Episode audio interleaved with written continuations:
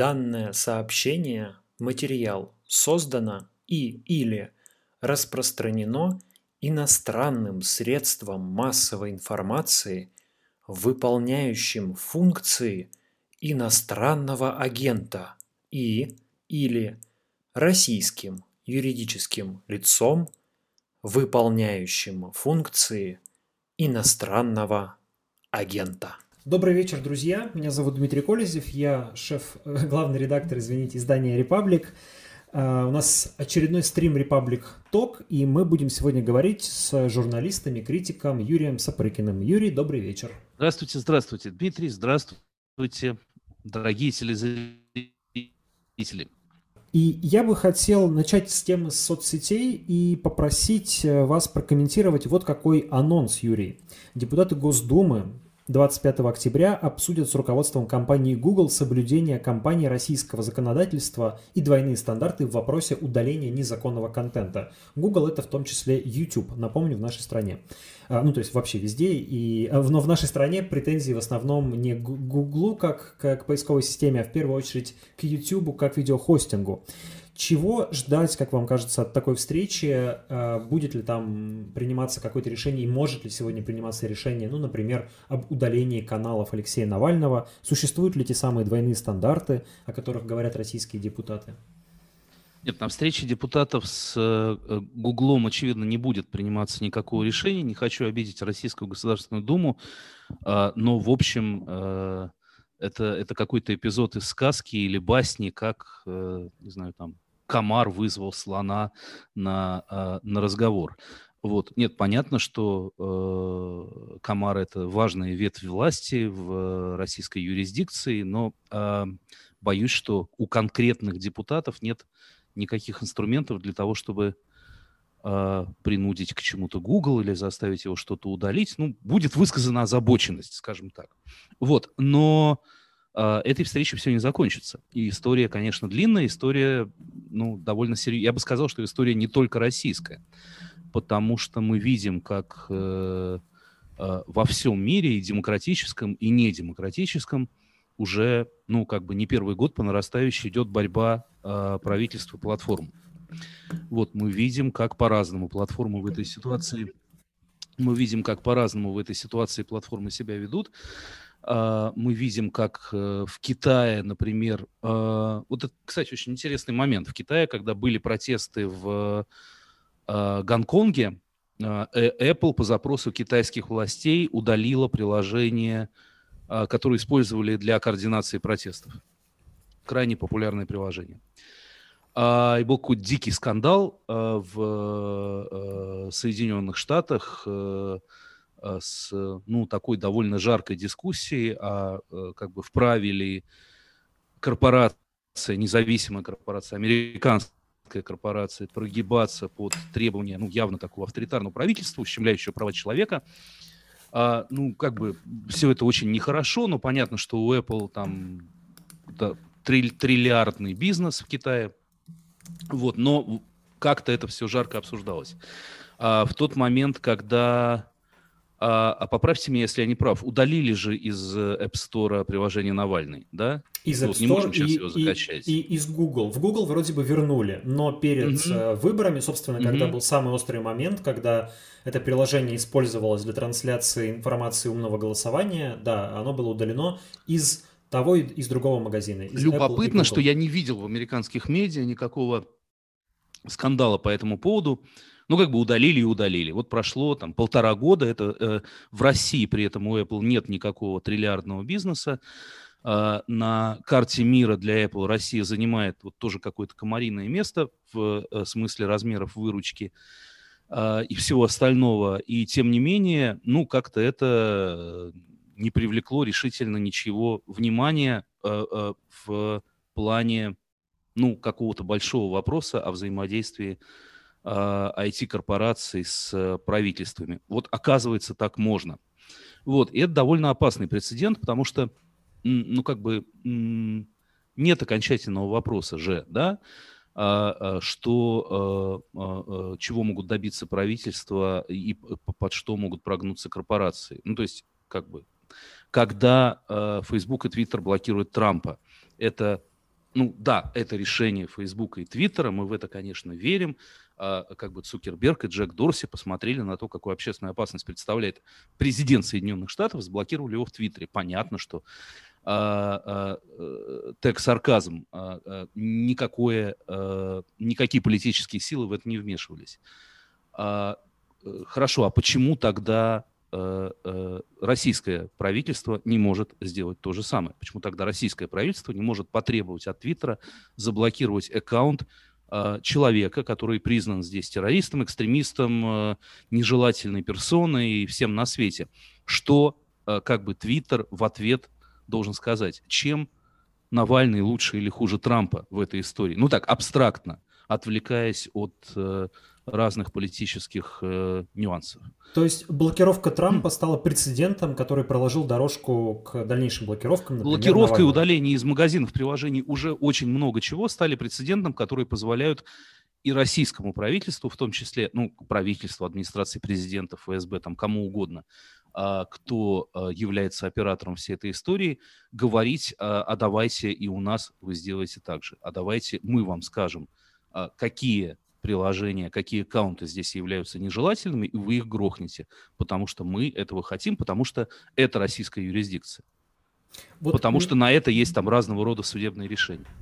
Вот так, смотри, не очень понимаю логику. То есть, угу. э, если это комаринный рынок, маленький угу. рынок для Google и для Apple, а чего тогда вообще слушать российское правительство? Нет, дальше Google и Apple могут сделать разные вещи. Они могут они могут не слушать российское правительство, и э, что они, собственно, в основном, вот кроме кейса с Навальным сейчас и делают, а, они могут получать э, штрафы, платить эти штрафы, оспаривать эти штрафы, они могут вообще свернуться и, и уйти. И я, кстати, не удивлюсь, если это произойдет. Вот, и, ну, как бы будет серый импорт айфонов, которые будут стоить еще там втрое дороже. И э, не знаю, Google через VPN. Вот, все может быть.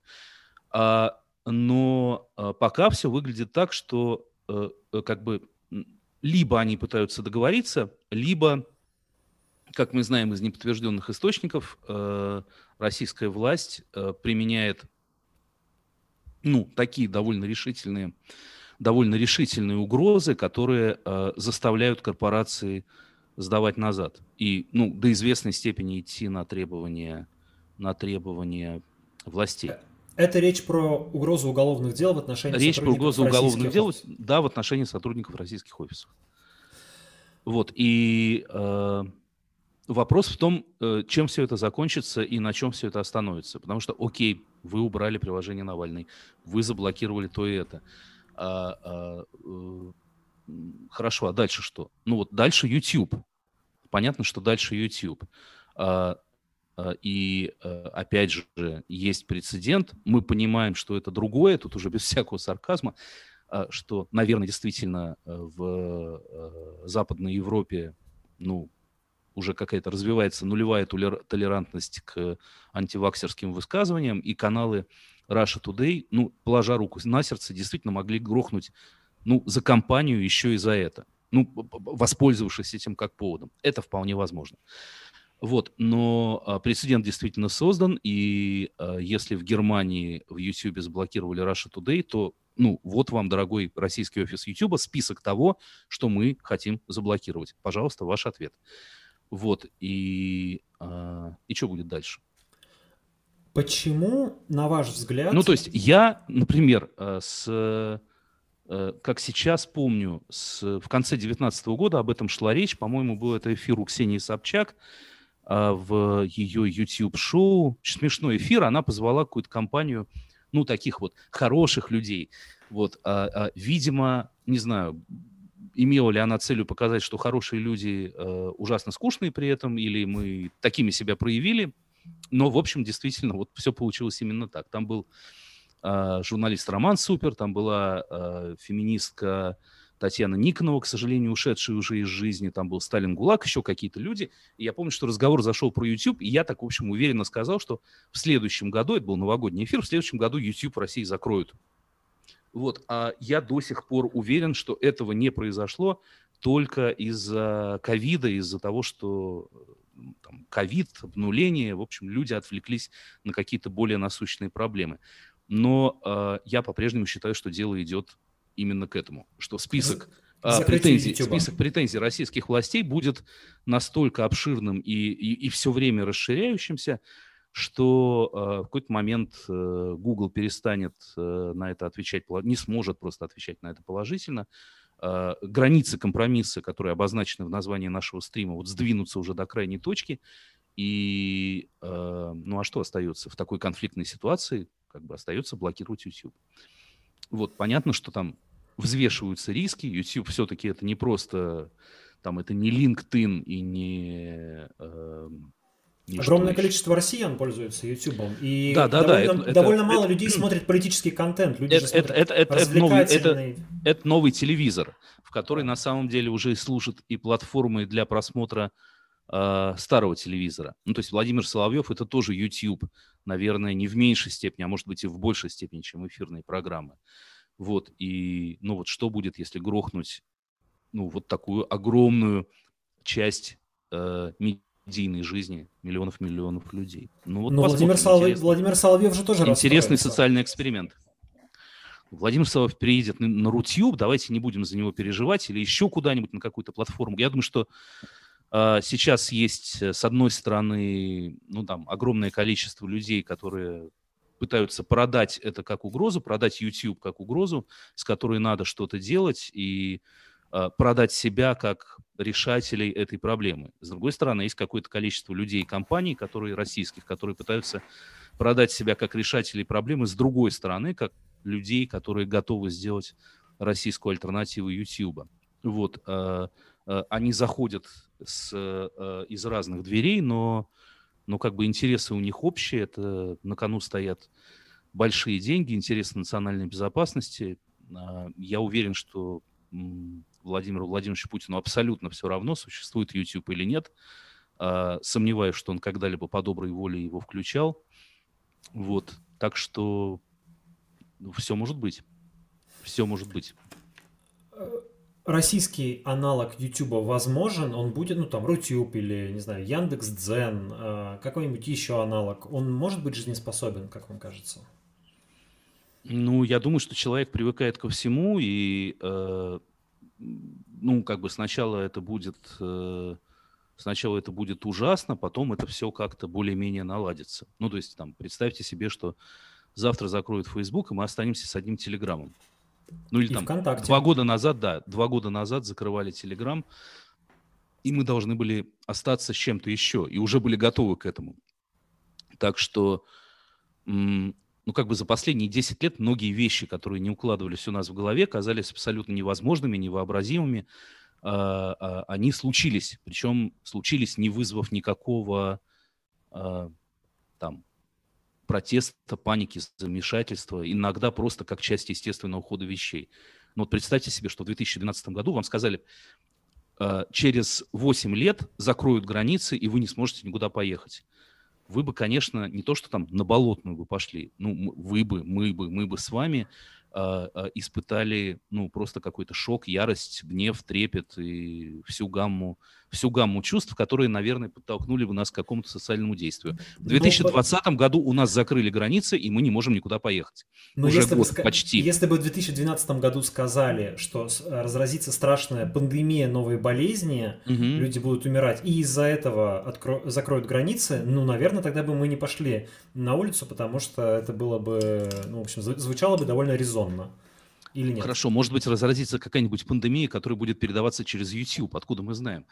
А, а, или, или, не знаю, а, а, окажется, что а, включение YouTube, как сейчас идут слушания в американском конгрессе, а, с вот этой девушкой из Фейсбука, которая сообщает конгрессменам, ну, примерно те же вещи, которые пишут во всех там статьях и книгах про социальные сети последние пять лет, и это вызывает жуткий политический скандал. Оказывается, Инстаграм разрушает психическое здоровье э, девушек молодых, и, значит, 35% э, пользователей находятся в клинической депрессии.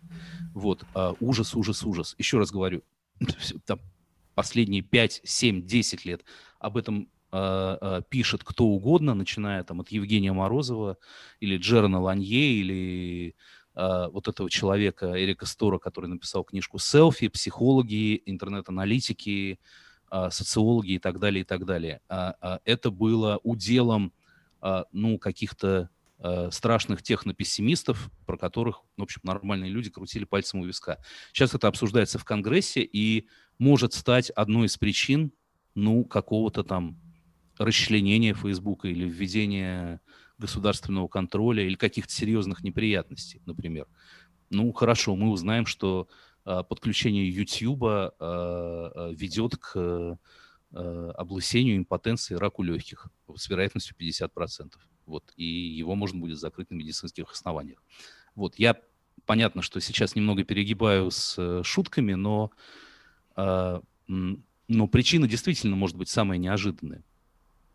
Не то чтобы за распространение антироссийских э, сведений. История какая-то вот коварная и непредсказуемая штука э, э, может случиться, э, ну вот действительно что-то такое – но обычно я защитник... не, не, не, буду прописывать, не буду прописывать сценарий, хотя они у меня, хотя они у меня есть.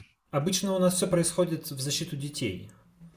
Все запретительные А все вещи. происходит в защиту детей, все происходит, э, значит, в целях борьбы с э, э, наркотиками, все происходит. Вот самое абсолютно беспрекословно работающая вещь уже 20 с лишним лет – это антитеррористические меры.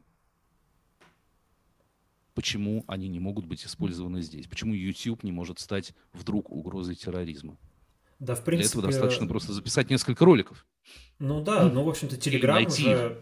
Да. Telegram на этой же почве пытались блокировать, это вполне Да, собственно, меняется. мы помним, мы, мы, мы, мы, ну, никто не помнит, но мы это все быстро забывают, но мы-то помним, что когда начиналась блокировка Telegram, нам две недели рассказывали со всех сторон, что а, террористы координируют через него а, ну, вот свои страшные теракты. Если его не закрыть прямо сейчас, то, то мы все взлетим на воздух в горизонте ближайшего месяца. Ну вот прошло 4 года, слава богу, пока мы живы.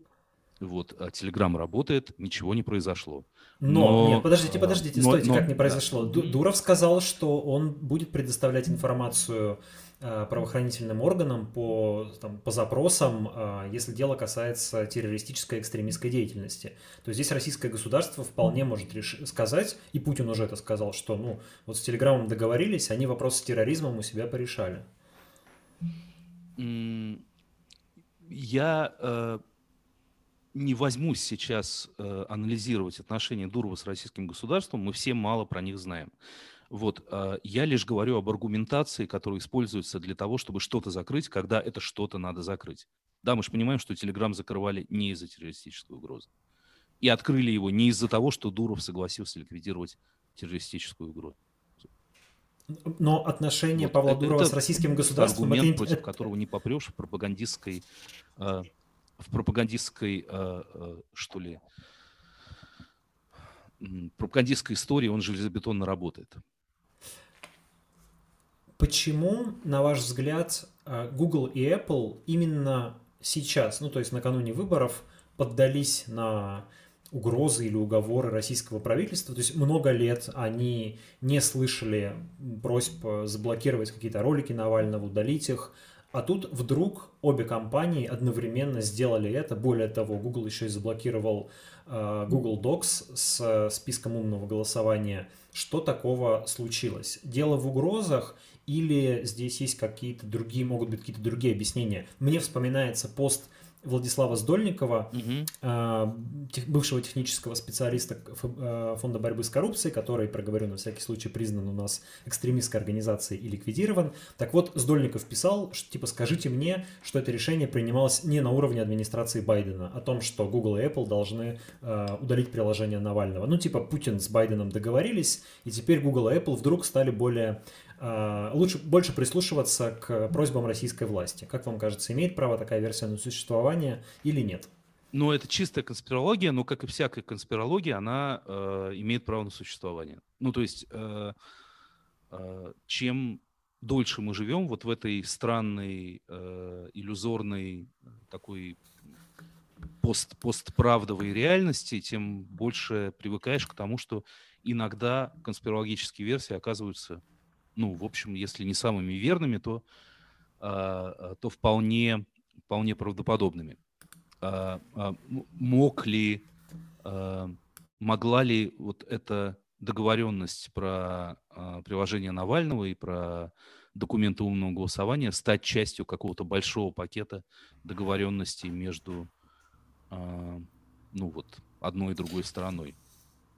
Ну Google и Apple выполнили а, эти условия. Вот сейчас в Москву приехала Нуланд. Почему она приехала? Мы знаем, почему приехала Нуланд? Что она приехала обсуждать? Нет, мы этого не знаем и узнаем, наверное, лет через 15-20, когда будут написаны соответствующие мемуары. Сейчас про это мы тоже можем строить разные конспирологические версии. Хорошо, почему не построить такую? Ну, за исключением... Нет, понятно, что там наверняка было давление, понятно, что э, вмешательство в выборы э, со стороны, ну, вот какой-то нелегальной, экстремистской, запрещенной такой секой организации, это, ну, как бы чисто юридически это достаточное основание для того, чтобы, ну, по крайней мере, объяснить какому-то американскому хед-офису, что, ребята, да, ну, как-то, видимо, надо это сделать, потому что по законам российской юрисдикции, это совсем какая-то уже беда. Вот, а, но ну, могли быть какие-то договоренности на высоком уровне, почему нет? Что касается вашего личного отношения к соцсетям как феномену, ну, я поймал себя на мысли, что вот за, за 10 лет, да, наверное, приблизительно, мы прошли такой очень большой путь, но довольно, довольно быстро, путь от восхищения соцсетями и от разговоров о том, как это важно, здорово, как теперь каждый получил право на высказывание, до разочарования в соцсетях. Mm-hmm. И сегодня они представляются, ну, наверное, скорее каким-то неизбежным злом, то есть вещью, которая уже существует, но нужно думать, как ее обуздать, как ее контролировать и как не дать э, этому разрушить нашу жизнь. Вот э, как лично вы сегодня относитесь к соцсетям, что они для вас, и как бы вы советовали к ним относиться другим людям. Да, интересно, что с э, э, всем этим цифровым миром вот этот цикл э, мы проходим или человечество проходит уже не первый раз. Я помню, как в э, 2000-е годы мы выписывали, мы в редакции выписывали журнал Wired, и вот там прямо раз в 3-4 года можно было отследить цикл, как обязательно выходит какая-нибудь обложка про то, что ну не знаю, вот Билл Гейтс теперь это зло, мы поняли, что Microsoft это зло, а вот Google это наша новая надежда. Значит, Google через три года это зло, а вот Цукерберг это bright young thing, и вот он, наконец, а, построит справедливый, прекрасный интернет будущего. Вот. Потом оказывается, что и Цукерберг зло. Ну и, и, и так далее, и так далее, и так далее. А, а как бы а, как-то так получается, что всякая новая вещь, э, ну, такая большая, гигантская вещь в этой цифровой сфере, которая э, действительно меняет все вокруг и приводит нас в совершенно искренний восторг, она до э, известного момента скрывает под собой свою темную сторону. И эта темная сторона в какой-то момент становится видна, и видна до такой степени, что, что застит светлую. Потому что, ну, как бы я готов уже сейчас выступить с речью про то, что и там Facebook злой, и все на свете зло, и Twitter злой, и все это разрушает наши нейронные цепи и загоняет нас в какую-то дофаминовую зависимость и вызывает аддикцию, и вызывает депрессию, и все это правда, правда, правда, правда. А, но светлая сторона-то все-таки есть. Давайте побудем немножко адвокатом дьявола, и а, понятно, что все это а, не только ну, искривила как-то наши привычки, и определенные зависимости, создала вот этот мир постправды и быстрых каких-то недостоверных, теряющихся в общем информационном потоке новостей, но, э, но это демонополизировало информационную среду, это условно говоря, убило телевизор в мировом масштабе, убило какой-то репродуктор, из которого с тобой централизованно говорит ну, государство или кто-то, кто-то, какая-то инстанция, у которой есть монополия на пользование этим репродуктором. Вот. А, и а, а, в тот момент, когда мы уже готовы к тому, чтобы окончательно выпилиться из Фейсбука и проститься с Ютьюбом и признать, что это была огромная историческая ошибка, давайте все-таки скажем им спасибо. Они сделали великое дело, и без них будет хуже.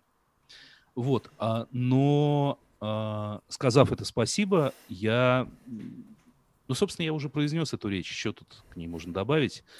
Это действительно э, довольно страшное оружие, как бы страшное именно своей светлой стороной, именно тем хорошим, что оно делает с людьми, как оно позволяет им общаться, как оно позволяет им получать информацию, как оно все время позволяет им находиться в потоке новостей и в каком-то эмоциональном коннекте с этими новостями и со своими друзьями, и, врагами, и так далее, и так далее, и так далее.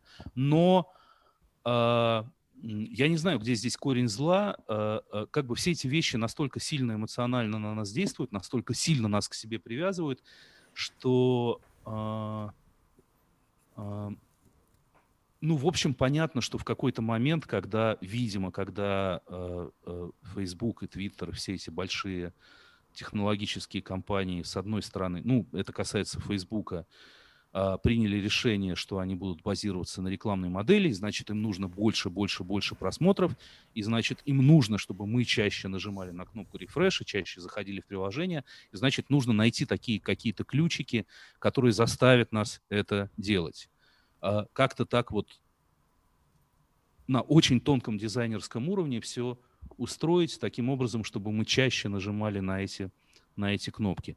С другой стороны, когда э, Google и Facebook тоже решил, что э, его бизнес это сбор самых разных данных о нас, о нашем поведении в сети и продаже его рекламодателю. Вот, и поэтому э, ну, фокус в том, что э, он будет зарабатывать на нас деньги тем, что э, знает о нас все. Это все открыло какой-то ящик Пандоры.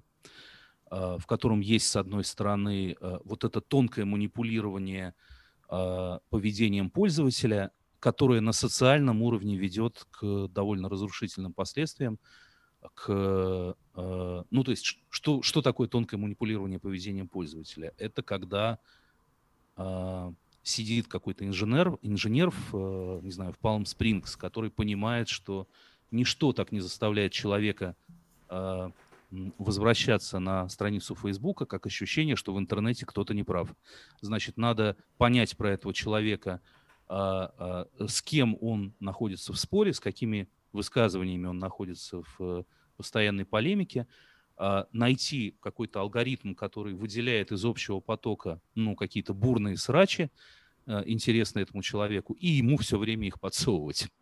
Вот, а, и да, нам кажется, что это просто мы как-то сошли с ума, или наши друзья сошли с ума, поэтому мы с ними вечно а, ругаемся в Фейсбуке а, то про Украину, то про вакцину, то про каждый день про что-то другое. На самом деле это не мы сошли с ума, это, ну, вот этот инженер в Palm Springs понял про нас что-то такое, а, что, а, а, что позволило Цукербергу заработать лишний миллиард а, а, и заставляет нас а, постоянно обновлять страницу и, и, и чаще участвовать в этих срачах. А, с другой стороны, да, если а, ну, как бы бизнес этих компаний заключается в том, чтобы контролировать все наше поведение в сети, знать все о нашем поведении в сети, то этот объем данных, это глубина и количество этих данных, это такое сильное оружие, что, ну, то есть там, предположим, что Google добрый, и он не захочет им пользоваться э, нам во вред, но вокруг много есть кого злого, э, кто э, эти данные тоже хочет забрать в себе.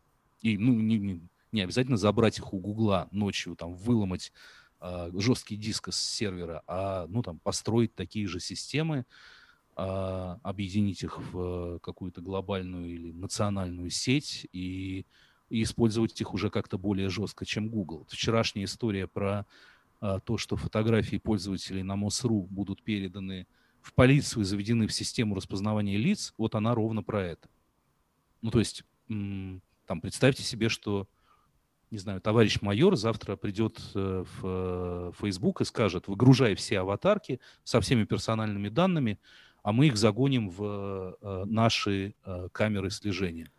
Вот. А, я, честно, честно вам скажу, май, я, майор я уверен, да. я уверен, майор что так, так давно и работает все. То есть а, зачем может быть, для... так давно, может быть, так все Конечно. давно и работает. Может быть, так все давно и работает. Мы снова заходим на территорию чистой конспирологии, а, и просто власти от нас все скрывают. Не, не, нет, Юрий, ну, я прям да. э, честно mm-hmm. скажу, что это не конспирология, то есть я просто знаю, что э, есть э, системы, которые совершенно спокойно соотносят данные, ну, например, камер mm-hmm. э, или любую фотографию, которую вы загрузите в эту систему mm-hmm. с аватарами в соцсетях и mm-hmm. ищут соответствие. Аватары же открыты. А, ну, ну, да, то есть, да, да, да, да, да конечно, это конечно. все работает это, легко. Это, Для этого даже да. не нужен никакой... Вот этот FaceFind э, или... или э, ну, например, да. Например, да. про него в «Медузе» писал. Да-да-да, это, это так и работает. Но тут это просто...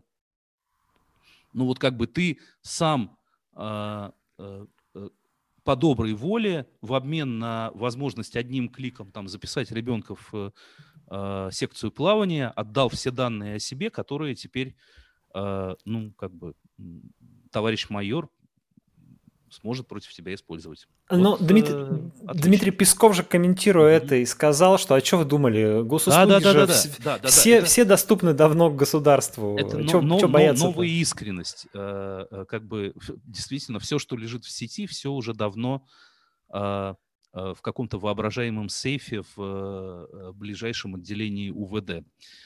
А, между, между жесткими дисками и, и сейфом в это отделение уже действительно нет никакой разницы.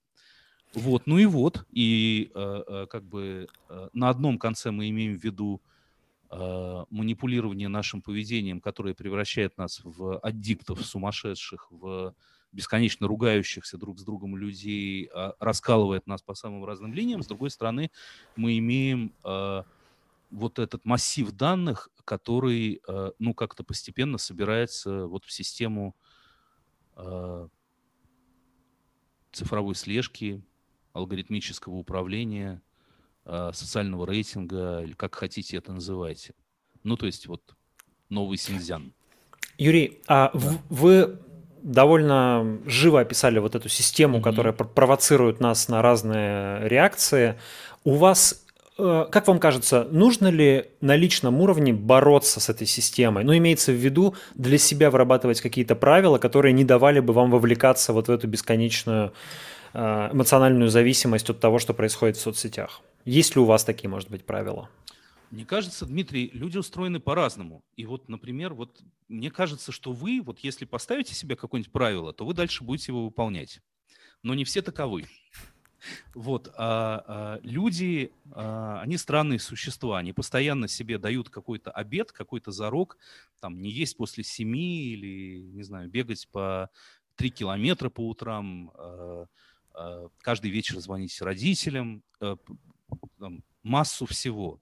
Вот, и, и потом сюрприз-сюрприз, оказывается, что, ну, как бы через неделю уже ничего этого не работает. Поэтому, да, нам всем нужно написать правила поведения в соцсетях, и да, мы через неделю обнаружим, что мы не можем, не можем это выполнить. Ну, то есть, ну, вот посмотрите на меня. Я три раза выпиливался из Facebook, кажется.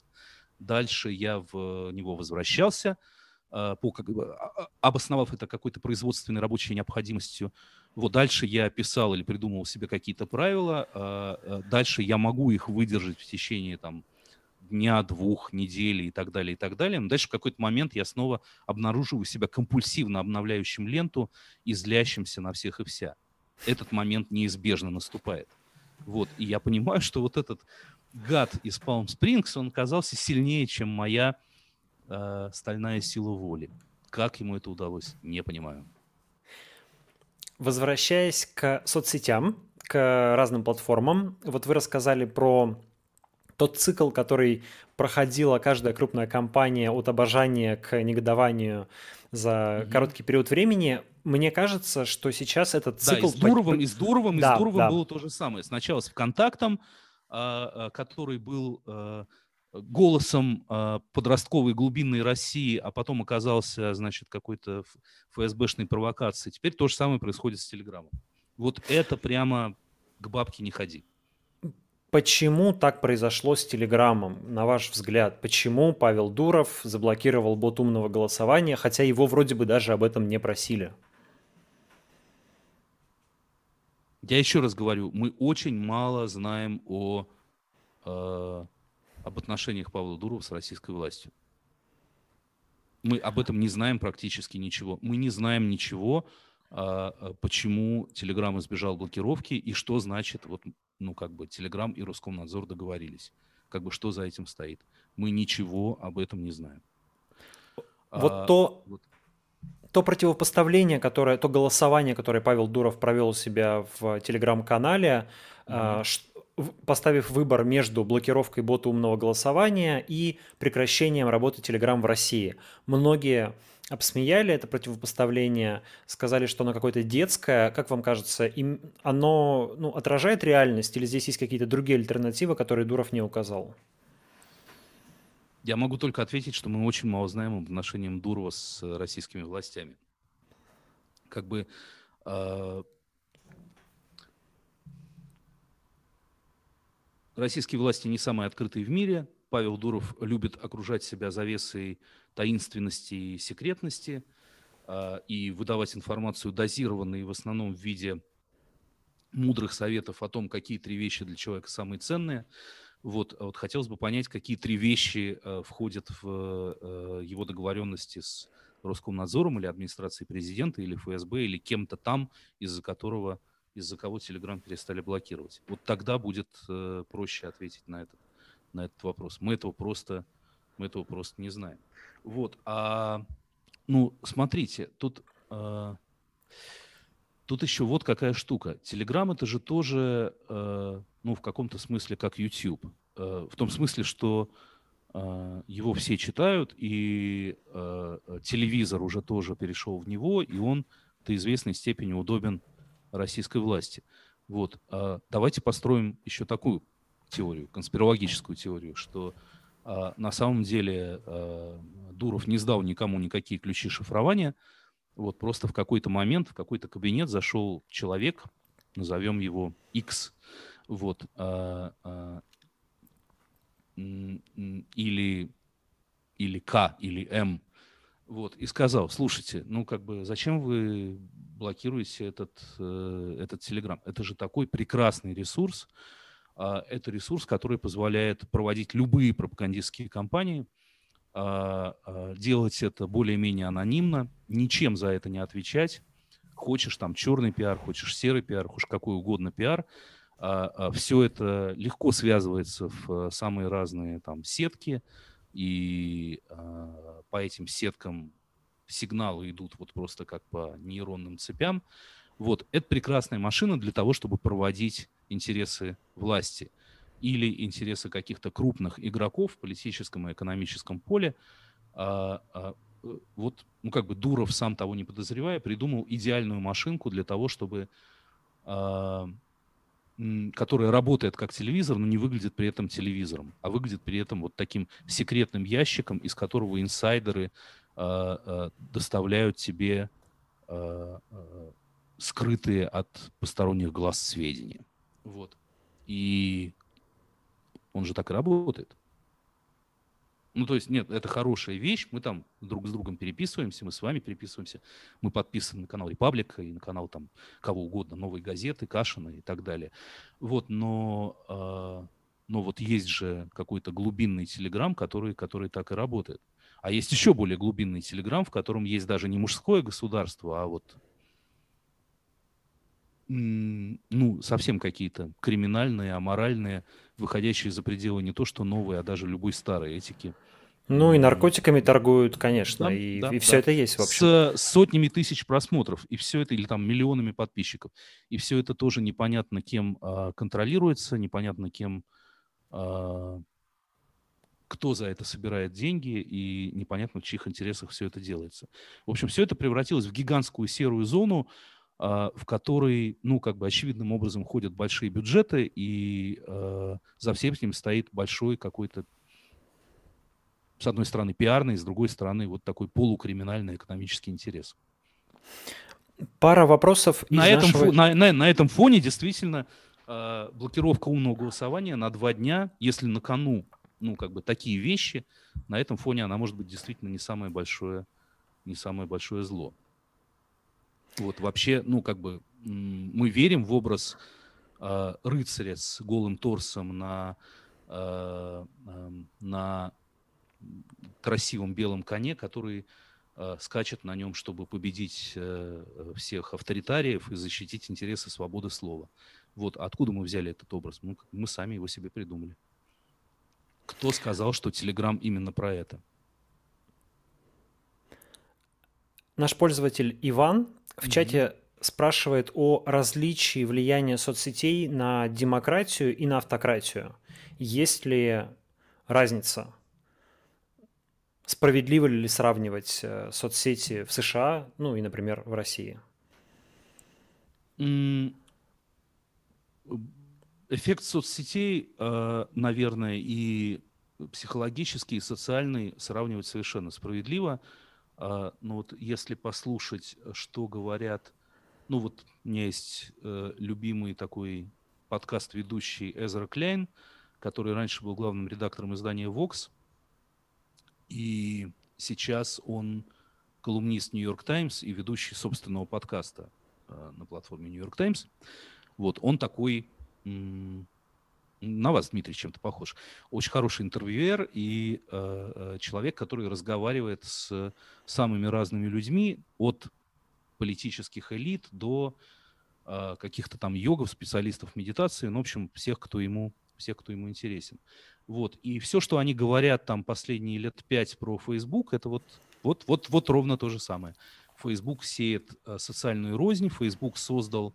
Ну, то есть там, если совсем уже упрощать, то в каком-то смысле Facebook создал и соцсети создали э, и Трампа, и э, вот этот раскол Э, связанный с избранием Трампа, и невозможность договориться, и, э, ну, может быть, не БЛМ как таковой, но вот протесты в той яростной форме, в которой они были, вот, и э, самое главное, ну, вот какую-то непроходимую линию между даже не демократами, республиканцами, а ну, вот, новыми левыми, новыми правыми, а, а, ну, вот тот градус ненависти, а, который в общем, в рамках э, американской вполне сбалансированной, устойчивой и так далее, и так далее системы, все равно ее, э, ну, довольно драматически, как бы это сказать, расфигачивает.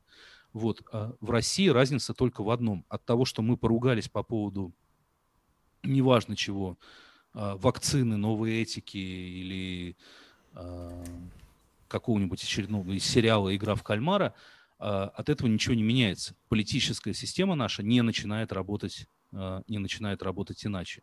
Угрозы для политической системы в этом нет. Вот, есть угроза для нашего а, психического здоровья.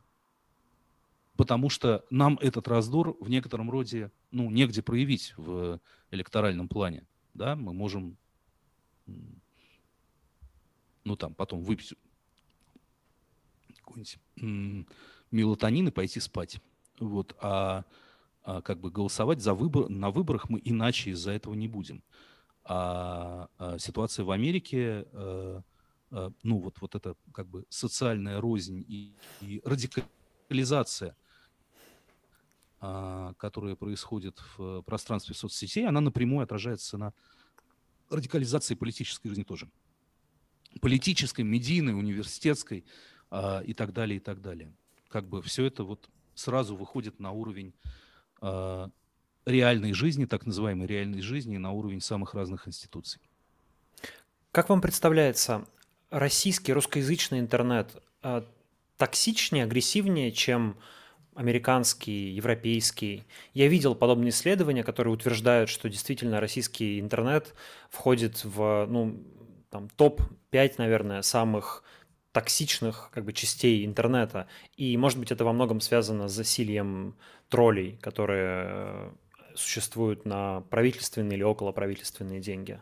Вы видите какую-то разницу между российским и зарубежным интернетом в этом смысле? Ну, нет, ну, слушайте, ну здесь довольно много хамства, причем такого тупого, э, тупого, бессмысленного хамства, но это даже не примета там Фейсбука и не примета Твиттера, а вот, ну не знаю, наши любимые комментарии на сайте Эхо Москвы. Вот. А, вообще любой популярный ресурс с открытыми комментариями. Таких немного, таких немного осталось. Все это создает действительно какую-то шизофреническую среду. Я не понимаю, зачем это надо.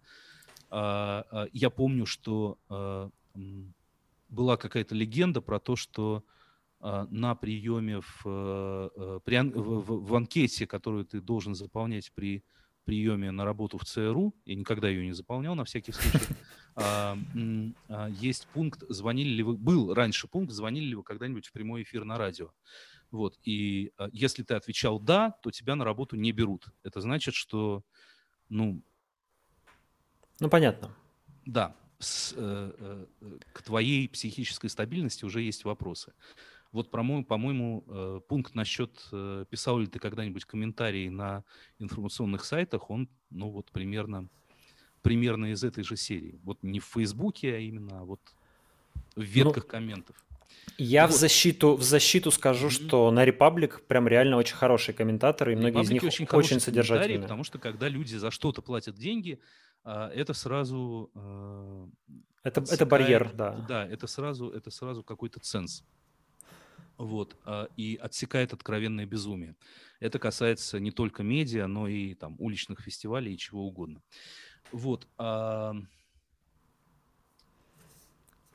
Но а, мне кажется, что а, уступая России вот в таком бытовом хамстве, конечно, в англоязычном мире я не могу ничего сказать про Францию или Германию или Китай тем более, да, а в англоязычном мире э, гораздо э, сильнее развит вот такой феномен таких мобов, да, которые мгновенно организуются вокруг какой-то горячей темы и начинают, э, ну, либо воевать, либо кого-то там, значит, закрывать, давить, травить и так далее, и так далее. В России это тоже существует, при этом интересно, что российский cancel culture, он по-моему, возник гораздо раньше, чем, а, чем,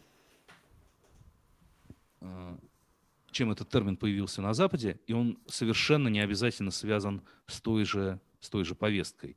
А, ну вот, Social Justice Warriors или там... Так, а что такое у нас cancel culture? Что такое наш cancel culture, который появился а, до? Ну, нет, ну вот об этом легко узнать у э, любых людей, про которых э, Алексей Навальный, например, я желаю ему здоровья и желаю, чтобы он как можно скорее вышел из тюрьмы, и с него было снято это несправедливое обвинение, чтобы он оказался на свободе и продолжал бы э, заниматься тем, чем занимался. Э, э, вообще я ну, там, по-человечески очень хорошо к нему отношусь. Это важный дисклеймер, да, тем более, что, ну, мы в каком-то в каком-то э, недавнем прошлом, но все-таки были, были знакомы. Вот, а вся эта история с, э, э, с уголовным делом и с тюрьмой меня страшно возмущает, удручает и так далее, и так далее. Но, извините, я все-таки это скажу. А, а, попробуйте спросить у любого человека, про которого э, э, Навальный даже из самых лучших побуждений и, и, и может быть справедливо, и как угодно, но все-таки писал м, обличающий пост. Ну, просто попробуйте узнать у этого человека, что было дальше. Вот. А, не знаю, Ревзин, Долин, Голунов. Там. Я думаю, что они переживали все примерно одно и то же, и, и, и ну да, наверное, отличие от американской cancel culture в том, что их не увольняли после этого из университетов, но э, это, ну, как бы сильнейшая атака в сети в самых э, э, ярких эмоциональных тонах, которую, ну, как бы такой напор крайне трудно человеку выдержать. Ну, вот вплоть до там, анонимных угроз в личку и, э, и, и, и всего прочего. Нет, а чего, собственно, мы к Навальному-то привязались. Давайте спросим у человека, любого человека, против которого такую хейт-компанию начинал, например, Владимир Соловьев. Опять же, а, его государственнические а, и патриотические ценности уж с западной cancel culture тоже не имеют ничего общего. Но поверьте, если Соловьев про тебя... Это я знаю уже на своем опыте. Если Соловьев про тебя э, говорит хоть э, э, там два осуждающих слова или пять минут крика в своем утреннем шоу, дальше твоя личка переполняется э, там, где она открыта для э, комментариев, от, для сообщений от недрузей, она переполняется просто самыми агрессивными, самыми хамскими, самыми угрожающими сообщениями, которые летят на тебя просто как буран. Слушайте, вот но это, это не cancel это, culture, это а, же это, друга, это, другое. Это, это, это, а что? Это другое. Хорошо. Это а другое, что? потому что это просто это просто троллинг. Ну набор э, ботов, которые там. Давайте, ра- да, окей, давайте не называть это, давайте не называть это cancel culture. Действительно, ну как бы никого на этом основании не отменили и с работы не уволили. Но а, а почему ботов? Почему мы считаем, что у Навального есть армия ботов? Я, а почему? Не, нет, я, я, я сейчас, я сейчас э, скорее про Владимира почему Соловьева. Что это, что это, что это очень, ну как бы эмоционально заряженные Однозначно, а, да. сторонники, которые готовы на войну, вот на такую легкую, а, непринужденную войну в комментариях или в личке, а, как бы с любым человеком, которого укажут в качестве цели этой войны. Давайте поговорим про иностранных агентов и то, что происходит вокруг этого в соцсетях и в информационной mm-hmm. среде. Ну, вообще, даже не, вот, не, не, говорить, если не только про иностранных агентов, государство сделало довольно много, как мне кажется, за последний год, чтобы люди стали гораздо сильнее бояться писать или говорить что-то в соцсетях, потому что непонятно, чем тебе обернется репост, mm-hmm. ссылка на что-то, которую потом задним, э, на, там, на сайт, который задним числом потом признают сайтом нежелательной организации какой-нибудь донат, а какой-нибудь, какой-нибудь комментарий, а, ну, не говоря уже про то, что весь интернет заполнен теперь вот этой плашкой э, данное сообщение или материал. Как это все, как это повлияло, по-вашему, на Рунет? Вы чувствуете, что люди стали бояться что-то говорить, что дискуссий стало меньше, что критики власти стало меньше? Это, это работает, такая вот, такое запугивание? Ну, я этого совершенно не чувствую не знаю, может быть, я живу в э, каком-то информационном пузыре, все мы живем в каком-то информационном пузыре, но в этом пузыре люди репостят «Медузу» и пишут все те же там, проклятия в адрес власти или посты в защиту Навального и политзаключенных. Вот. И, в общем, а, мало что в этом смысле изменилось. Ну, если брать а, Рунет как какое-то большое глобальное целое. А э, у кого это изменилось? Это у медиа, Э, которым присвоит эта маркировка, и совсем уж катастрофически у так называемых физлиц, у отдельных людей, которым присвоена эта маркировка. Вот. Для медиа понятно, что это, э, ну, как бы чудовищные трудности прежде всего. Э, я тут не открою Америки, но, в общем, и там «Медуза», и «Дождь», и проекты, и все остальные, это, ну, довольно штучные вещи, люди, которые выстроили э, э, уже там пройдя какой-то круг жертв и разрушений в предыдущей своей детекционной жизни, выстроили э, уникальные модели, позволяющие им поддерживать вот в нынешних условиях свое существование. Эти модели э, просто э, самим фактом наличия вот этой маркировки были в одну секунду разрушены. Э, и, э, ну, как минимум, надо выстраивать новые. Э, э, любая подобная работа – это ну, как бы чудовищное, ну, вы помните, как называют эту маркировку в среде журналистов, да, слово на букву «Е», вот это чудовищное «Е». И непонятно до конца, будет ли эта модель создана устойчивой или нет. Вот, в общем, ну, это просто ну, какие-то чудовищные моральные, финансовые, экономические и прочие, прочие трудности, да, еще, ну, как бы ты постоянно ходишь под э, каким-то идиотским домокловым мечом, вот как сегодня было сообщение, что Наташу Синдееву, бедную, опять поволокли на какой-то допрос а, по поводу того, что они где-то в каком-то материале не указали вот все про данное сообщение про, или да, да, да, да. Ну то есть ну, да, я, это я тоже это как, как, как редактор хожу на такие штуки, точнее да. на такую штуку можно отправить юриста. Это на самом деле да. не самое, далеко не угу. самая страшная вещь. Угу. Ну, просто понятно, что ты попадаешь под э, э, увеличительное стекло, и дальше ну, как бы любая возможность для твоего дальнейшего чморения, она будет использована именно таким образом. А для а, отдельных людей, для физлиц, это просто катастрофа. Но это просто катастрофа. У меня есть э, несколько э, знакомых, которых, э, которым присвоили статус иноагента, я не знаю, я, честно говоря, просто боюсь им писать, ну вот, как ты, Маша? А, потому что а, я понимаю, что дела очень плохо, потому что а, это чудовищное количество отчетности, где тебе надо записывать в специальную форму там любой, не знаю, сникерс, который ты купил в течение месяца, все это проверяется и перепроверяется, прежней работы больше нет, на новую работу тебя с этой маркировкой никто не берет. А, ну, то есть вот посты в Фейсбуке от физлиц на агентов, которые в поисках какой-либо работы, это прям отдельная боль. Вот. И а, ну, понимаете, ну вот, наверное, на той стороне провода сидит сейчас воображаемый Соловьев и говорит, а правильно, нечего было нарушать закон, нечего было а, а, значит, выполнять заказ э, американских наймитов э, и так далее, и так далее. Вот, но я вам не скажу за всю Одессу, но про э, многих из этих людей, ну, мы с вами точно знаем, что это, что это люди чрезвычайно искренние, честные, профессиональные, которые, ну, как бы не бегали никаким наймитом, не, не, не, просто не могли теоретически никаким наймитом побежать и не взять никакой заказ. Вот, а, а, они занимались а, журналистикой так, как они ее понимали, следуя исключительно своим принципам. Это делалось даже не ради денег.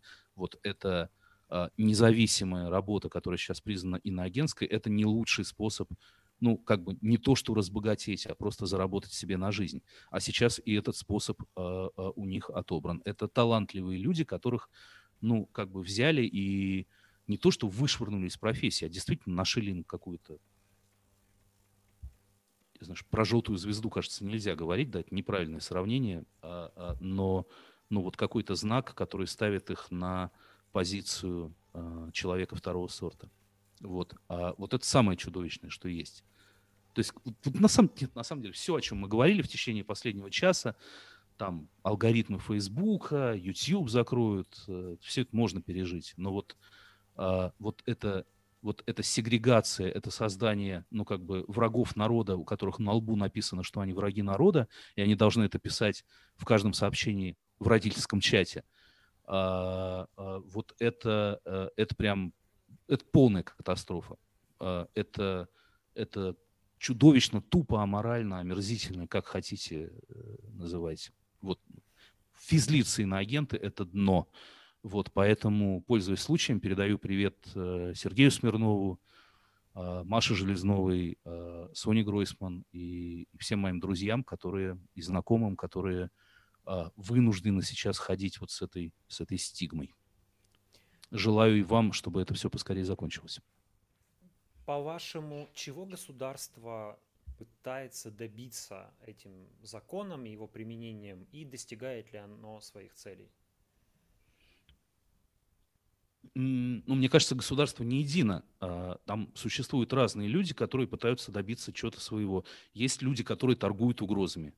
Есть люди, которые э, ходят и говорят, значит, э, ЦРУ, ФБР и тайное мировое правительство опять сплело против нас коварный план – а, по подрыву устоев, традиций а, а, наших национальных особенностей, а также авторитета действующей власти. И вот агенты, через которых проводится этот план.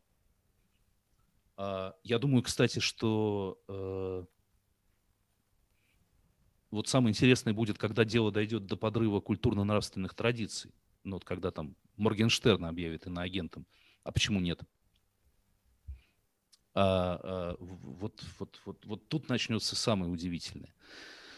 А что начнется, кстати? А, да нет, ну просто, ну вот когда мы привыкнем к тому, что э, иноагентами становятся журналисты, и там все журналисты станут иноагентами, это перестанет уже бросаться в глаза, ну дальше иноагентов начнут назначать среди кого-то еще. Вот, а, это... а, ну, а, те, а теоретически что будет, по-вашему? Нет, нет, нет, самое удивительное, самое удивительное, это не то, чтобы там марш миллионов фанатов Моргенштерна на Кремль. Я не это имею в виду. Я имею в виду, что просто будет какая-то запредельная дикость. Вот. Э, простите, я забыл, о чем мы говорили. А, Мы так говорили вот, есть люди, да, есть, есть, есть, есть люди, которые торгуют угрозами.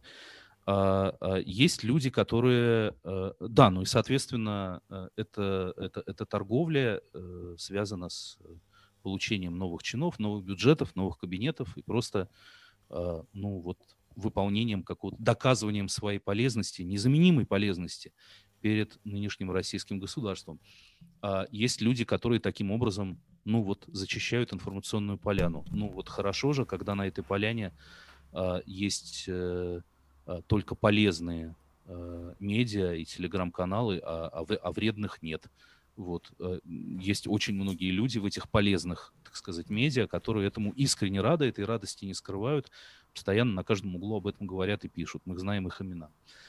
Вот. А есть э, э, а, ушла мысль, простите, пожалуйста. А, была у меня еще какая-то третья категория. А, ну, да, есть люди, которые, а, наверное, ждут, пока а, вот все эти новые иноагенты до такой степени озвереют, что можно будет их просто, ну, как бы уже пере- позакрывать или пересажать по каким-то вполне легальным, легальным основаниям. Потому что действительно а, одной из, а, ну, как бы неприятных... Можно я отойду немножко назад? Мы все долгие годы существовали в, э, э, ну, как бы в такой парадигме или в надежде, или в ощущении, что есть независимая журналистика, объективная журналистика, а, и вы, там, я, наши коллеги, ну, я в меньшей степени, потому что мне вообще неловко, когда меня называют журналистом. Ну, что это такое? Все развлечения Москвы, полка проекта о самых важных русских книгах. Я не в том смысле журналист, в каком журналист Сергей Смирнов или, а, или Галина Тимченко, да? а, а в каком совершенно другом. Но, тем не менее, мы верили в независимую объективную журналистику. Вот. И мы ориентировались на западную журналистику, которая есть стандарты независимости, объективности, надпартийности и так далее, и так далее. Мы видим, как эта мечта трещит по швам. Она трещит по швам во всем мире по разным причинам. Потому что э, американские независимые медиа воюют с Трампом, потому что э, британские независимые медиа э, воюют за торжество идей социальной справедливости или против Израиля, или против, э, против тех, кто против вакцин и так далее, и так далее. В общем, там появляются все новые и новые фронты, э, которые подрывают эту, эту, эту беспристрастность, эту объективность. А, И а, понятно, что а, как только ты оказываешься в положении вот этого медиа второго сорта, гражданина второго сорта, ни о какой объективности тут тоже не может быть и речи. Ты выброшен из э, легального поля, против тебя открыто ведется война, и, и ты тоже начинаешь воевать. Хочешь ты этого или нет. Вот, и а, я думаю, что а, вот для тех людей, которые продают угрозы, а, вот, а, которые и так там уже 6 или 7 или 8 или 10 лет ходят и рассказывают, что там «Медуза» ведет, или «Лента.ру» старая вела пропагандистскую войну против российского государства, или «Дождь» ведет пропагандистскую войну, или «Эхо», или «Новая газета», или кто угодно. Для них вот это естественная в такой ситуации радикализация, она, а, она только на руку. Она позволяет зайти на еще новый круг и продать это как еще большую угрозу. А эта радикализация происходит. Она происходит естественным, естественным образом и естественным путем. Это радикализация зверя, загнанного в угол. Вы порадовались, как вы отнеслись к Нобелевской премии Дмитрия Муратову? Я был очень рад. Почему? Вот, а, а, я считаю, что я считаю, что на самом деле первая моя была мысль, и, и она и она потом совершенно не изменилась.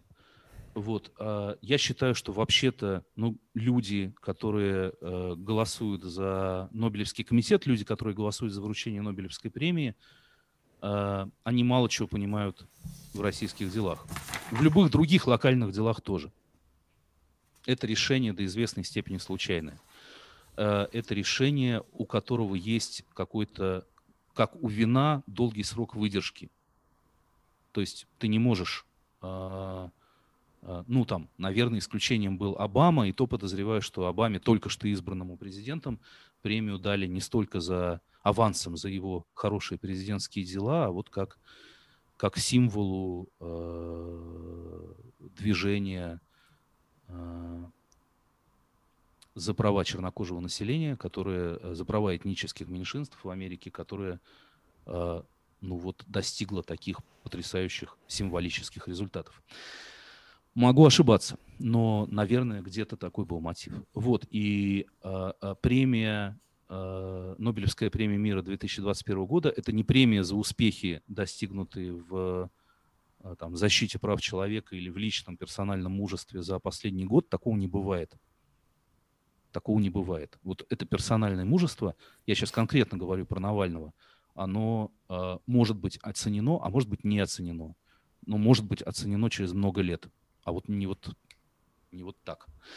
Вот. А, а но это что-то я отвлекся. Это не то, что я подумал э, в первую минуту. А в первую минуту я подумал, что это на самом деле э, премия не конкретно Дмитрию Муратову, а это премия э, всей российской независимой журналистики. В частности, это премия э, Ани Политковской, э, э, Маркеловой Бабуровой, Щекочихину, Елене Костюченко. Я бы отдельно хотел э, сказать про Елену Костюченко – на самом деле, у меня есть э, э, на совести одно темное пятно. Наверное, сейчас хороший хороший момент, чтобы в этом исповедаться.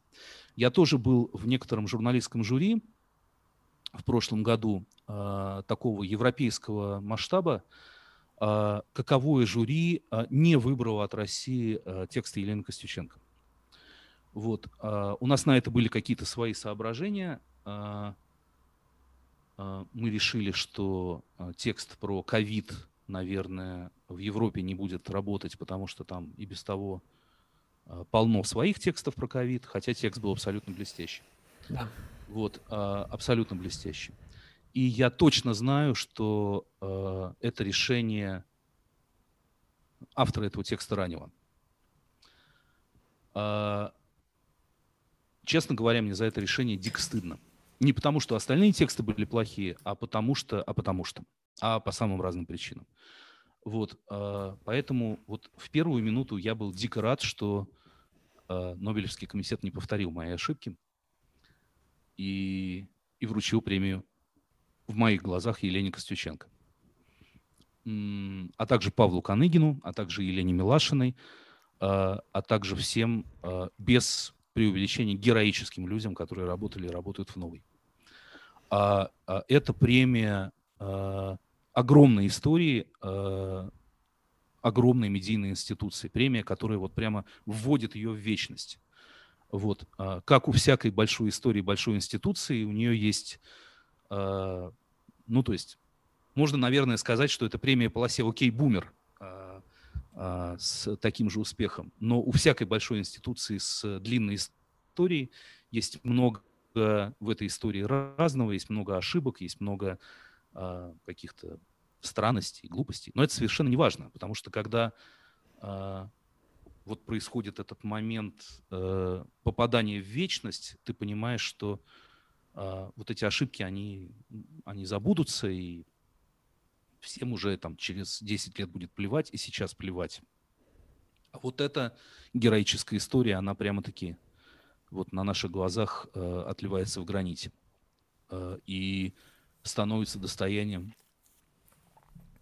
всего человечества.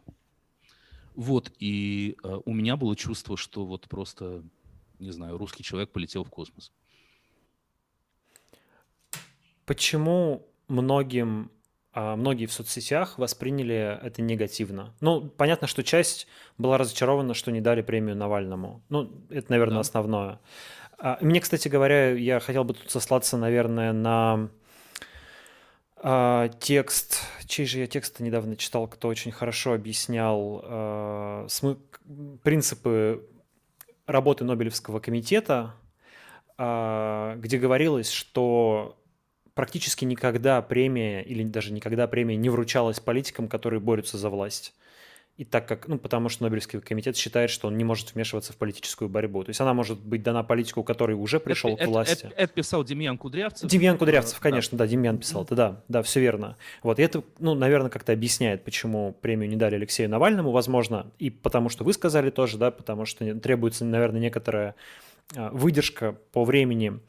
А, но ведь к Дмитрию, Муратову, к Дмитрию Муратову миллион претензий у, так сказать, а, безупречных людей, да, там финан... непонятное финансирование новой газеты, вроде как из источников близких Понятно. к Ростеху, а значит, к Владимиру Путину, а, там защита Алексея Венедиктова, который mm-hmm. получил там большой, ну, сильно испортил свою репутацию, защищая дистанционное электронное голосование там, непонятные отношения, э, возможно, существующие или несуществующие с Кремлем, в общем, все эти вопросы. Это справедливо задавать эти вопросы Дмитрию Муратову и предъявлять такие претензии? Или то, что делает «Новая газета», перекрывает все эти нюансы? Нет, Дмитрию Муратову справедливо задавать эти вопросы и предъявлять эти претензии, а Нобелевская премия тут при чем? Как, как, как вы это представляете, что Нобелевский комитет сейчас э, э, посмотрит, что Муратов перевел деньги в созданный Путиным фонд для смертельно больных детей и отберет у него Нобелевскую премию за это. Ну, я не понимаю, как бы а, э, эти, эти, эти вопросы, наверное, этически обоснованы и, и почему нет, но как бы при чем тут Нобелевка? Нобелевку дают э, людям с абсолютно безупречной репутацией, а, людям, которые в жизни, ну, как бы, тогда, э, э, не знаю, были ли у кого-то шансы, кроме святого Франциска, ее получить? Или, не знаю, митрополита Антония Суржского? А, как бы, это, это не сон святых, это, а, это не люди, которые безупречно себя вели и достигли ну, вот абсолютно какого-то божественного уровня чистоты. А, это люди, которые а, сделали нечто принципиально важное, а, проявив при этом, ну, как бы личное мужество, сделали принципиально важное для общества, в котором они живут. Вот я еще раз подчеркиваю, для меня это не премия Дмитрия Муратову, а премия как минимум всей новой газете – новая газета, конечно, за 25 лет своего существования, а, а, ну, как бы сделала невероятно много для того, чтобы мы знали о той стране, в которой мы живем, а, и была представителем самых разных людей, у которых нет политического представительства, нет способа защитить себя. А, она была их защитой, их адвокатом, их депутатом, их ходатаем перед властью, а, а, щитом, который они, которым они могли защититься от несправедливости. Вот. И речь не об отдельных людях, а о целых, ну, там, огромных системных, системных проблемах, начиная от, ну, там, Второй Чеченской, заканчивая вот этим СМА, детям с этим диагнозом а, теперь благодаря Муратову смогут не испытывать э, какой-то нечеловеческой, страшной, чудовищной боли. Ну, кстати, единственное, с чем я вот принципиально не согласен, с тем, что он собирается перечислить деньги в путинский фонд. А, ну, как бы это фонд путинский только потому, что Муратов а, носился с этой спинальной мышечной атрофией последние там лет 5 или 10, и ну, просто дожал эту историю до, до той стадии, когда под ней э, поставил подпись Путин. А когда под ней поставил подпись Путин, это сразу начинает там в 10 раз быстрее делаться. Поэтому Муратов передает деньги э, в фонд, созданный им самим, фонд, которого без него бы не было. Вот, и, ну, как бы попробуйте объяснить э, родителям этих детей, что они должны там, кричать неделями от боли, потому что Путин поставил свою подпись. Последний вопрос, прежде чем я перейду к вопросам из чата. как вы считаете, вообще россиянам нужны независимые медиа? Потому что вся эта кампания против СМИ, а, кампания по объявлению иноагентами, нежелательными организациями идет, но мне часто кажется, что это волнует в основном самих журналистов. И когда ты разговариваешь с так называемыми простыми людьми, если они такие, не знаю, но тем не менее, есть ощущение, что люди вообще не очень понимают в России, в чем важность независимых медиа. Мне кажется, это большой проблемой. Как вам кажется, е... Ну, необходимость в этом институте вообще в России существует? Ощущается ли? Она не ощущается, но существует. А, а из-за того, что а, люди в России или где бы то ни было еще в какой-то момент, ну, знаете, ощущается ли в России необходимость в вакцинации от ковида? Ну, как бы наверное, не очень. Да, мы не видим какого-то общественного запроса. Давайте поговорим с вашими собеседниками из числа так называемых простых людей э, и, спросим, и спросим у них, ощущают ли они такую необходимость. Скорее всего, они скажут, скажут, да господи, да тут нет не то, что да, да мы не знаем, куда от него убежать, от этой вакцины вашей проклятой. Вот. А существует ли такая необходимость? Да, существует. А, а, как бы а, то, что люди сегодня видят или не видят, замечают или не замечают, а, а, то, что они про это думают, совершенно не зависит от того, ну, по каким законам функционирует общество. Ну, там, сегодня они думают про независимую прессу одно, 25 лет назад они думали про нее совершенно другое, прямо противоположное. Степень их озабоченности была неизмеримо, неизмеримо больше. Через 10 лет они будут думать что-то третье. Вот. А независимая пресса это не, а, это не, ну, как бы не ролик Моргенштерна, который тебя вечером развлекает, или который, или видео с котятами, который может быть и может не быть. Это, это институт. И, ну, наверное, существует общественная проблема в России в том, что мы, не поним, мы вообще не понимаем необходимости самых разных институтов. Э, как бы мы не понимаем у нас нет общественного запроса на парламент, у нас нет общественного запроса на ну, какое-то подотчетное парламенту правительство, у нас нет общественного запроса на суд, у нас нет общественного запроса на много чего. Вот, и независимая пресса находится именно в этом ряду, а не в ряду ну, каких-то там развлекательных видосов в ТикТоке. Вот, э, это, это институт, который, от которого, как говорили в мультфильме про Простоквашино, есть огромная польза только он дырку на стене не загораживает, а наоборот эту дырку проявляет, выявляет. Он сообщает и обществу, и власти о, о тех проблемах, которые у общества и власти существуют. Это, а, это зеркало. А, это, это зеркало, которое делает, даже не зеркало, это институт, который делает неизвестные вещи известными, который показывает их обществу и власти и говорит, дорогие общества, дорогая власть, ну, давайте с этим что-то делать. Вот. А, и таким образом а, а, он, он защищает общество, он помогает ему развиваться, он, это инструмент и защиты общества и частных людей, и их, ну что ли, совершенствования, их дополнительной настройки. Вот, поэтому тут, э, по-моему, ну то есть если завтра люди перестанут ощущать необходимость электричества, например, ну, значит ли это, что нужно перерезать все провода? Нет, электричество это, это довольно важная штука. С независимой прессой примерно так же. И к чату. Тут есть Давайте. Егор Галенко, который Ой, несколько... Егор, привет. Да, Егор очень рад, что смотрит этот стрим. А, Юра, спрашивает он, почему вы не появляетесь на эхе? Мы очень скучаем. Ну, потому что меня редко зовут. Когда меня зовут, я не всегда, э, у меня не всегда получается приехать. Вот эти два фактора накладываются друг на друга, в результате действительно получается ужасно редко. Почему, спрашивает вас же э, Егор Галенко, я его не подговаривал, вы не пишете на Репаблик? Потому что э, Дима Колезев мне предлагал писать на Репаблик, а, но я весь загружен какими-то долгосрочными делами, и как только я с ними разделаюсь, я обязательно буду это делать. Ура! Вот. А нравится ли вам книга «Не надо стесняться»? А, мне нравится книга «Не надо стесняться». Меня несколько смущает, скажем так, то... Для, для тех, кто не в курсе, в двух да. словах, что это за книга.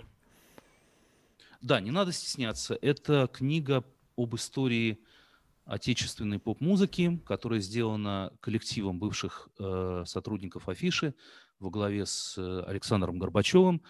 Э, лет восемь назад был такой э, э, огромный номер Афиши про историю русской попсы со всякими историями э, музыкантов, продюсеров, э, не знаю, звукорежиссеров, э, что стоит, какие человеческие истории стоят за каждым отдельным великим хитом. Вот. А теперь этот номер, ну, существенно расширен и дополнен, превращен в толстенную книгу. Очень красивую, под названием «Не надо стесняться». Вот. А мне нравится эта книжка. Мне кажется, что это действительно, ну, вот такой способ написать историю России, а, а постсоветскую историю России, взяв ее под каким-то, зайдя в нее из совершенно неожиданного угла. Вот, я вообще небольшое лирическое отступление. Э, я вот там много думал о том, почему нет какой-то исчерпывающей постсоветской истории 90-х, 2000-х годов. Вот, иллюзия о том, что интернет все сохраняет, это, это в общем, полная, полная ерунда. Там хорошо, что остались архивы коммерсанта, но там ты лезешь выяснять, что происходило там в 2002 году вокруг такого-то, такого-то события, ты понимаешь, что просто невозможно нигде найти. Все уже э, 10 раз э, э, закрыто, по, похерено и удалено с серверов и так далее, и так далее. Оказалось, интернет оказался очень ненадежным хранилищем информации. Сюрприз, как говорится. Ну так вот, а, а почему не написано какой-то э, или не снято какой-то исчерпывающей истории. Я все больше прихожу к выводу, что ее просто не может быть написано никогда, не потому, что 90-е это зона конфликта а, между там, патриотами и либералами, и защитниками Белого дома и танкистами, расстреливавшими Белый дом, а, а потому что а, из какой-то относительной советской монолитности мы попали вот в такую полифонию в это время, в такое количество разных, несовпадающих, непереводимых на язык друг друга точек зрения, что эту историю просто невозможно написать. Она будет игнорировать, а, ну, как бы она ни была написана, она будет игнорировать 90% самого разного человеческого опыта. Вот, наверное, в 2000-е, когда мы снова приходим к какой-то более-менее стабильности и монолитности, такая, такая история, такой единый нарратив снова оказывается возможным, но в 90-е вообще нет. Поэтому писать про них только мож, можно только через, а, как бы собирать эту историю из множества частных историй, из множества самых неожиданных углов, что и происходит на наших глазах. Ну, там, книжка Феликса Сандалова «Формейшн» — это история 90-х годов. Книжка а, «Она развалилась» — это история 90-х годов книжка «История России в 14 бутылках водки» — это прекрасная история. Да, это даже в названии заявлено. Просто она про водку, но на самом деле это важно. Отличная книга, отличная, да. Да, да, да. Вот книга «Не надо стесняться» — это тоже про Россию, э, историю России 90-х годов. Вот, э, по-моему, часть про 90-е там интереснее, чем часть про 2000-е, но, но это классная история России 90-х годов. Что меня немножко смущает, это какое-то медийное что ли, облако, которое возникло вокруг этой книги, а, когда, ну вот там я раз 50 уже прочитал, что а, это наше культурное достояние, это наш культурный код, это то, из-за чего мы стали такими мы стали, по-моему, это некоторый, некоторый перебор. Я вот ну, как-то отказываюсь, отказываюсь считать или признаваться, что я стал таким, как я стал из-за песен группы «Нана», вообще в, они меня не очень-то в свое время интересовали. Вот, а, и, по-моему, отношение ко всему этому пласту сейчас, ну, там, моему там 20 с чем-то летнему сыну все это гораздо интереснее, чем мне. Он смотрит на это с такой иронической ностальгией, а, а, а, как бы а, уже, уже, уже с дистанции. Вот. И эта книга интересна как раз как рассказ о чем-то, что уже, что уже прошло и что никогда не вернется, и слава богу. И поэтому с этой дистанции можно на это а, как-то отстраненно, бесстрастно, может быть, где-то с иронией, где-то с любовью посмотреть. Вот. Но я бы не придавал этому значения какой-то основополагающей скрепы, которая определила все, все развитие России, всю внутреннюю идентичность всех нас. Еще один вопрос из чата, наверное, последний на сегодня. Как вы оцениваете количество подписей под петицией за отмену закона об иностранных агентах. Э, важна ли эта петиция, на ваш взгляд? Ну и вообще дополню, имеет ли какой-то смысл подписывать эти петиции, которых очень много в интернете? А, значит, петиция имеет смысл подписывать тогда, когда вы готовы под ней подписаться.